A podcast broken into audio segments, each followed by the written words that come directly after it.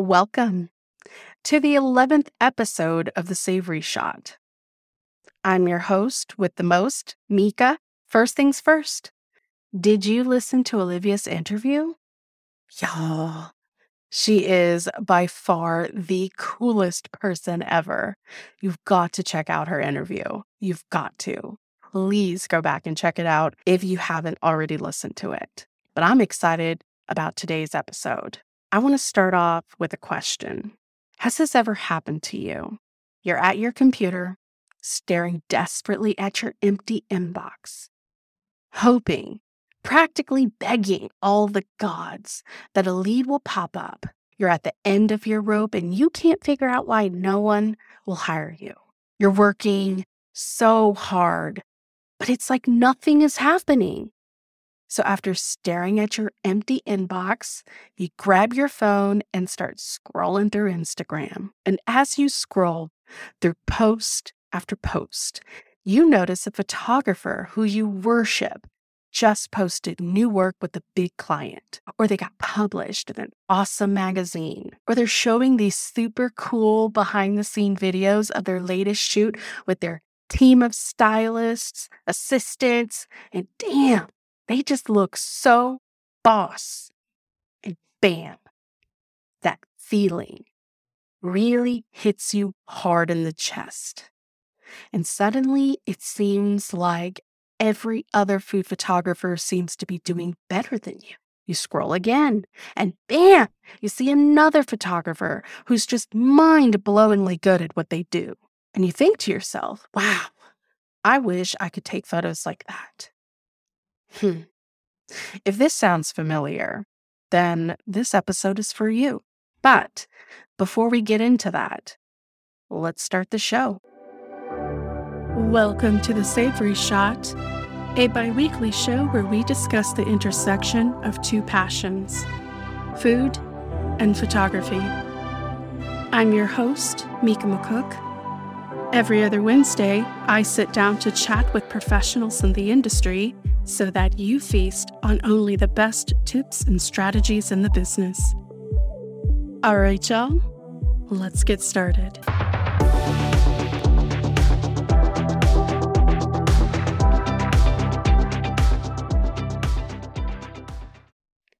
We've all been there, y'all, including yo girl Mika.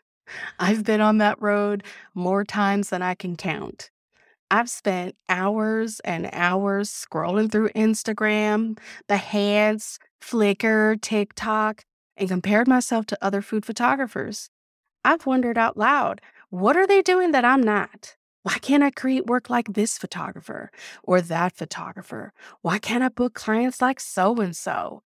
It's a vicious, vicious merry-go-round. And I get it. As a food photographer, you want to be the best or at least among the best, you want your work to be seen and you want your work to be noticed by the people who make the hiring decisions. You want to feel like the work you're doing is adding value to the world. You want to feel like you're making an impact, a difference. More than anything, you want to make this creative career that you've carved out for yourself to thrive. Mm-hmm. Y'all, when I was in high school, I loved the song Fat Lip by Sum 41. The chorus I don't want to waste my time, become another casualty of society. I'll never fall in line, become another victim of conformity and back down. Y'all, those lyrics still, 21 years later, those lyrics still have meaning to me. So it's no surprise that seven years into this food photography journey, I still play that ugly comparison game. We all do it. It's hard not to. But as Theodore Roosevelt once said, comparison is the thief of joy. There's a difference between admiring another photographer's work and appreciating it versus comparing their work to your work and then trashing your work. You're stealing the joy of your photography your motherfucking art. You're robbing yourself of that joy. So today, I'm going to talk about why comparing yourself to other food photographers is pointless. When I was a kid, I told my foster mom that I didn't like being mixed. I told her I wish I was just black or just Mexican like my friends at school because it would be so much easier. And my foster mom told me, You're not them and they're not you. Being mixed is the best thing in the world, Mika. Double the holidays, double the traditions, double everything. In a world of black and white zebras, you get to be a purple and blue zebra. That's cool. Y'all, that went over my little eight year old head so fast. but now I get it. I truly do. Today's world of social media makes it really easy to compare yourself to other food photographers. Like, really, really easy. The only thing I can say to that, you're not them and they're not you. We don't see the world in the same way or have the same experiences. And that's what makes photography full of brilliant opportunities. There are so many different ways of seeing the world and capturing it. It doesn't matter if your photos look like theirs, or if your photos are better than theirs, or if your photos are worse than theirs. It doesn't matter, y'all. It doesn't matter. Because even though you're both food photographers, your brain sees things differently than their brains do. And because of that, there's no way for any two people to be exactly alike in their approach to food photography. Food photography would be boring as hell if everybody did everything the same. You have this amazing opportunity to be yourself in your work in a way that no one else can be. You don't have to try to be like other food photographers. You have the chance to be yourself and make things uniquely yours. You're living your dream and making art that makes you happy and, in trickle effect, other people happy. Put 10 photographers in the same room with the same plate of food on a table, and you will have 10 unique, different photographs. Bank. Don't believe me? Look up the hashtag chicken noodle soup on Instagram, and you'll see at least 400,000 different photographs of chicken noodle soup. Google pecan pie and you'll see thousands of different photographs of pecan pie. So stop comparing yourself to other food photographers and start doing your thing. Because when it comes down to it, y'all, no one can do what you do better than you. Bank. I've learned and continue to relearn that your success doesn't depend on what others are doing, it depends on what you're doing. I'm going to repeat that because I don't think you heard me the first time. Your success doesn't depend on what others are doing, it depends on what you're doing. When you look at other photographers and think they have more followers, they have better equipment, they know how to market themselves, or wow, I'm never going to be able to compete with these people, you only limit yourself. Because the fact is, no matter what you do, there will always be someone out there who does it better, and vice versa. There will always be someone out there who does it worse. Either way, it's none of your business. is none of your business. Imagine, if you will, a life where you could do anything. I mean it. Anything. Where there was nothing to stop you from achieving your wildest dreams. No limits, no boundaries, no rules. What would that life look like? What would it feel like to live free of the shackles of compare and despair? To be able to focus on you, yourself, and your business. Doesn't that sound amazing? Who wouldn't want more peace of mind? Who wouldn't want to live without that heavy, pitiful feeling of, I'll never measure up to so and so? Who wouldn't want more control over their own destiny and opportunities for personal growth and development? Think about it. If you're comparing yourself to someone else's work, how can you ever be happy with your own? How can you ever feel like you've reached the peak of your potential? You'll always be looking over your shoulder at someone else's stuff and thinking, I wish I could do that. Or worse, I'll never be good or successful or as pretty or as skinny or, or, or, or, or, or, or. And it just goes on, never ending. When we focus on someone else's success, we neglect our own. You have to stop comparing yourself to others. and start focusing on your own shit. Because again, your success depends on what you are doing and how hard you are working, not on what everyone else is doing.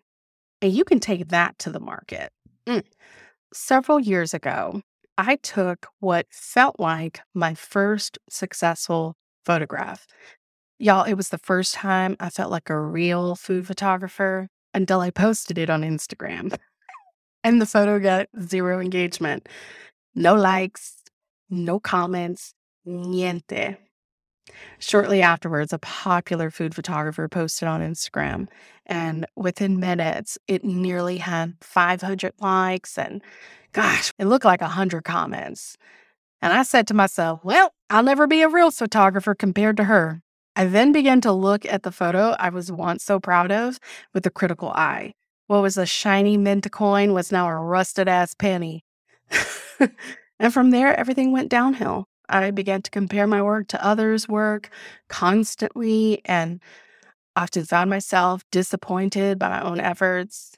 It took me a really long time to realize that this wasn't helping me grow as an artist or a person. It was holding me back from being my best self and making the work that I really wanted to make. And when you're in that kind of headspace, y'all, it is easy to unfairly trash your own work. It's easy to miss the good in it when all you can see are the flaws. It's easy to look at someone else's work and feel like you've got nothing to offer clients. You might think that that person is so much better than me. What the hell could I do that is going to top this? If you want to grow as a photographer, comparing yourself to others is just going to hold you back. You're going to be looking at their work and wishing yours looked like that instead of focusing on how far you've come and how much better you're getting every single day. And if you can't appreciate your own growth, then what the fuck is the point? so often, when we look at other people's work, it's simple to feel like we're not measuring up. I know this feeling. For years, whenever I saw someone else's work that was incredible, I'd say to myself, man, if only I could do that. It took years to learn that when you compare yourself to others, you stop focusing on your own growth and progress. You stop taking new risks and trying new things because you're worried about whether or not it'll be enough to compare to so and so photographer. And when that happens, you lose sight. You lose sight of what makes you special.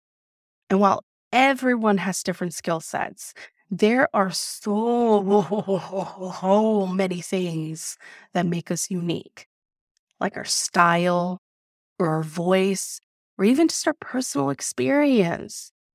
That makes us who we are as food photographers. So instead of comparing yourself to others, focus on what makes you unique. Be the blue and purple zebra you are meant to be. Whenever I feel myself playing the comparison game, I do three things. One, I mute that photographer's post and stories. I do, y'all. I, I'm keeping it real. I do. I mute that photographer's post and stories for a few months. And not because I don't support them or wish them success, but because I can't give them the support that they need and deserve until I can give myself the support I need and deserve. Two, I take a break from social media altogether and get in the studio for portfolio work. I'll go driving around Austin, listen to music that makes me happy, or I'll read old recipes from newspaper archives. And three, I give myself grace and kindness. I'm going to repeat that grace and kindness because that's what I need at that moment grace, kindness. I look back at my past work and I appreciate the growth I've made. Whenever I compare myself to a specific photographer, I ask myself three questions. One, What can I learn from this photographer? Two, how does this photographer's work make me feel? Modern, hip, sophisticated? And three, what can I do to capture that feeling in my own work? And a little bonus question how can I use this new knowledge to improve how I see myself? So let's review. Comparing yourself to other food photographers is pointless and bad because it can lead to a lot of negative emotions and self doubt.